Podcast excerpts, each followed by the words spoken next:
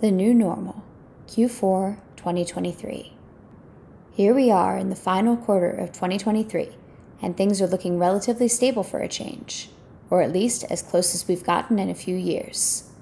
On top of stabilizing logistics and the sea market, Peru containers have started landing with Colombia and Rwanda close behind. Logistics, port, and warehouse updates. Demand in the ocean freight market continues to drop as we head into Q4 2023. Rates between China and the U.S. West Coast recently hit pre-pandemic levels. Spot rates on all lanes have experienced significant declines since pandemic highs, and overall capacity continues to exceed demand.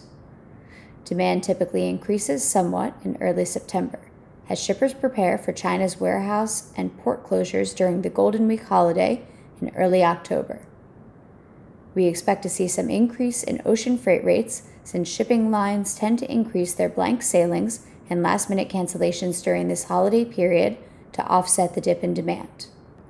Other impacts to ocean freight in Q3 2023 included drought conditions in Panama affecting sailings through the Panama Canal and hurricanes and tropical storms in Atlantic shipping lanes, bringing delays and unpredictability to some transatlantic routes. U.S. ports are generally stable, with congestion at relatively normal levels, and wait and dwell times down on average. The U.S. West Coast ILWU members officially ratified a new 6-year contract at the end of August, ending a 13-month-long stretch of negotiations between dockworkers and West Coast ports that threatened to disrupt trade and led many businesses to shift volumes to the U.S. East Coast and Gulf ports. The East Coast and Gulf's ILA Port Worker Union is a year away from the end of its contract with port operators and will begin negotiations soon. In the domestic LTL freight market, this year has seen some high-profile bankruptcies, including one of the nation's largest freight and trucking companies, Yellowcore, which shut down operations at the end of July. Slowing demand for freight, high operating costs, and lower freight rates has put pressure on carriers this year, many smaller carriers leaving the market. Driver shortages continue to be a concern. We expect freight rates to increase again, driven by rising diesel prices, a smaller pool of carriers, ongoing driver scarcity, and a seasonal uptick in demand for the holidays. Supply, demand, and the sea market. This quarter has seen an interesting moment in the sea market.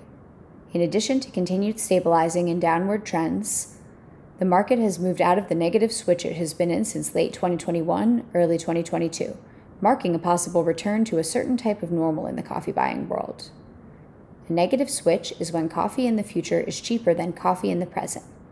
During a negative switch, the closest sea market terminal month would be higher than subsequent terminal months, making spot coffee more valuable than coffees afloat or still waiting to be harvested. In that scenario, demand exceeds supply because roasters want coffee now and aren't as concerned about coffee in the future. What caused the negative switch? Likely a chain reaction of the effects of the pandemic. Large commercial roasters that supplied offices, airlines, and other then-defunct distribution channels were sitting on years' worth of contracted coffee that was supposed to support just a few months. Many of our roaster partners ran into the same issue. In our sphere, once our clients roasted through those positions, there was reasonable anxiety about forward booking. No one wanted to hold coffee as no one knew how or when demand would pick back up and what distribution would look like. Toward the end of 2021, as roasters were clearing those initial positions and people began to go out again in greater and greater numbers, demand picked up faster than that new angst-ridden acquisition mentality accounted for, and spot coffee became more valuable than future coffee. The sea market turned upside down in a negative switch. Now, finally, this past quarter, nearer-term coffee are cheaper than those in the future. We're out of the negative switch. What does that mean? Things don't look like 2019, but no longer do they look like early 2023. Roasters are beginning to thoughtfully purchase coffees and hold positions with confidence. More than ever, we are trying to have these conversations as we work with roasters to book coffee. What are you planning on using this coffee for? How much are you planning on roasting on a weekly or monthly basis? It's a great moment to work towards a new normal with high-level forecasting as part of it. Peru. Southern Peru experienced a lengthy drought in June through August. Typically, it rains at least a few times during this period, encouraging ripening. This year, it didn't rain at all in Cusco or Puno. In some areas, like Cusco's Incahuasi Valley, producers are used to watering coffee trees at least once a year and were able to increase frequency accordingly, saving production from drought effects. Harvest is peaking with a small delay of a few weeks. In other areas of Cusco, including Calca, most producers do not water their coffee trees, so production is down. Some parts of northern Peru face the opposite problem, more rainfall than usual in June through August, making parchment drying difficult. Current weather is sunny and drier than usual, ideal for drying coffee. Production is up in northern Peru this season.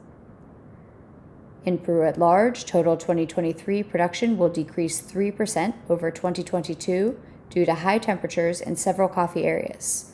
An El Niño phenomenon, this decreases parchment yields by stressing plants, stunting coffee growth. This phenomenon is clear in northern, central, and southern producing areas so far this year. Since higher altitude farms in northern and southern Peru are at peak harvest, we're beginning our busiest month in the lab and dry mills as we cup, mill, and ship. Pandemic-related container shortages have finally resolved. Bookings with shipping companies are readily available and logistics are moving relatively smoothly. A drought affecting the water supply in Panama Canal is causing delays for containers headed to the Gulf and East Coast, but thus far, it is only slowing shipments down by 5 to 6 days. We continue to monitor this situation closely. Colombia. Second semester harvest has officially kicked off and should peak in November-December. Heavy drought conditions due to El Niño will keep production subdued into the new year. Flowering for the first semester 2024 harvest also appears to be hindered at intermediate elevations to a degree. From Johan Pena at Asocafe in Insa, Cauca, the higher altitudes have seen promising effects from current summer conditions in terms of flowering, but farms around 1500 MASL are starting to see negative effects of El Niño. Lack of rain in the months to come will breed potential concern for the size of the 2024 harvest.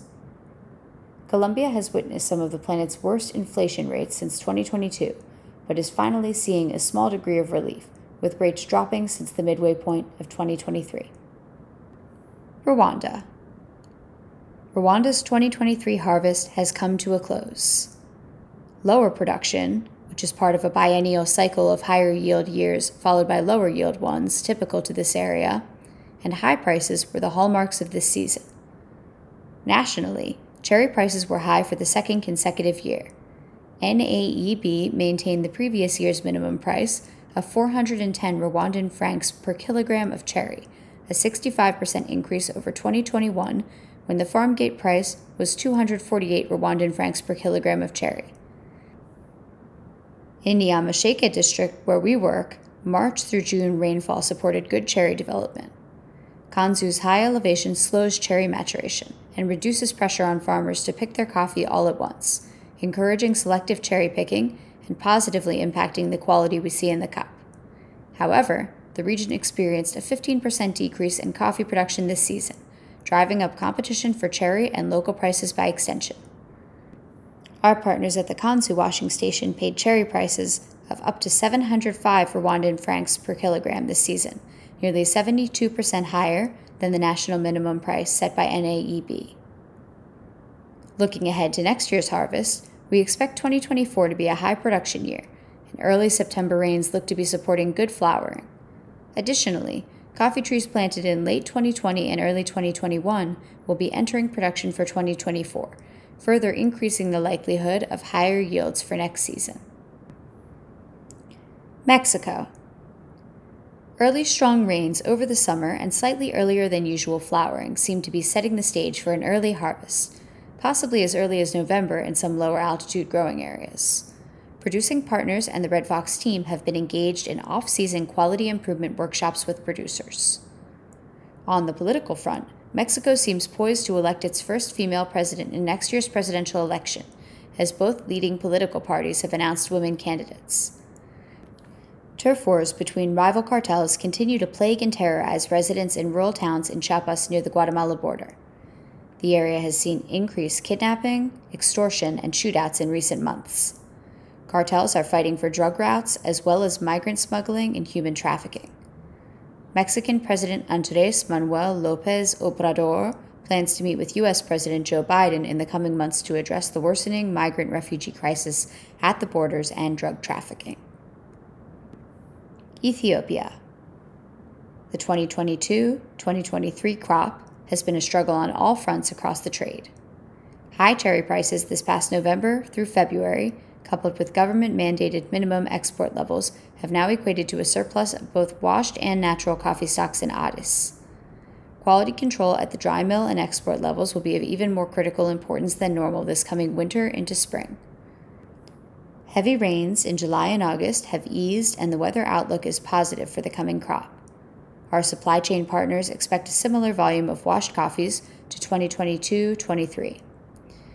Both cherry and import prices are expected to drop from the past two seasons, though we'll count those chickens when they actually hatch in January. The political situation has reignited in Tigray, with violence across the area for more than a month. A 6-month state of emergency was declared for the Amhara region on August 4th. Kenya. The situation around coffee marketing and exporting in Kenya remains volatile and unclear. Nairobi's coffee exchange has reopened, but due to lack of export license renewals, most exporters have not been able to participate in coffee purchasing. The government now requires export companies to apply for a new kind of license, and at the moment, less than half of the purchasing parties in Kenya can participate in the exchange. Our partners there have been keeping us up to date on where things stand, and many of the washing stations are holding their coffee until there's more clarity. To add to these issues, many export entities are now looking at laying off large portions of their staff, as many of the biggest buyers have had to look elsewhere to fulfill their purchasing volumes. For example, due to the lack of certified coffee through the exchange, some of the largest grocery and chain store buyers have had to reduce or cancel contracts. Typically, when supply has been low, it's driven prices up in the exchange. But because the reason for scarcity is systemic issues rather than crop size, the price of coffee has actually dropped over 30% on average. Although the outlook is currently bleak, we have faith that our strong ties in Kenya and our commitment to spending time there will see another year of delicious coffees arriving quickly. As with every other year, we love seeing our customers roasting these special coffees and look forward to buying them again. Guatemala. A sourcing partner reported that March-April flowering in Huehuetenango was good, with rain up 15% from 2022 and 34% over the historical average. July saw an even larger increase in rain as the region experienced a transition between La Niña and El Niño weather phenomena, additionally producing a heat wave. From the Global Agricultural Network, production costs increased 60% and few farmers can afford specialized labor to identify and harvest only red mature cherries, reducing overall quality.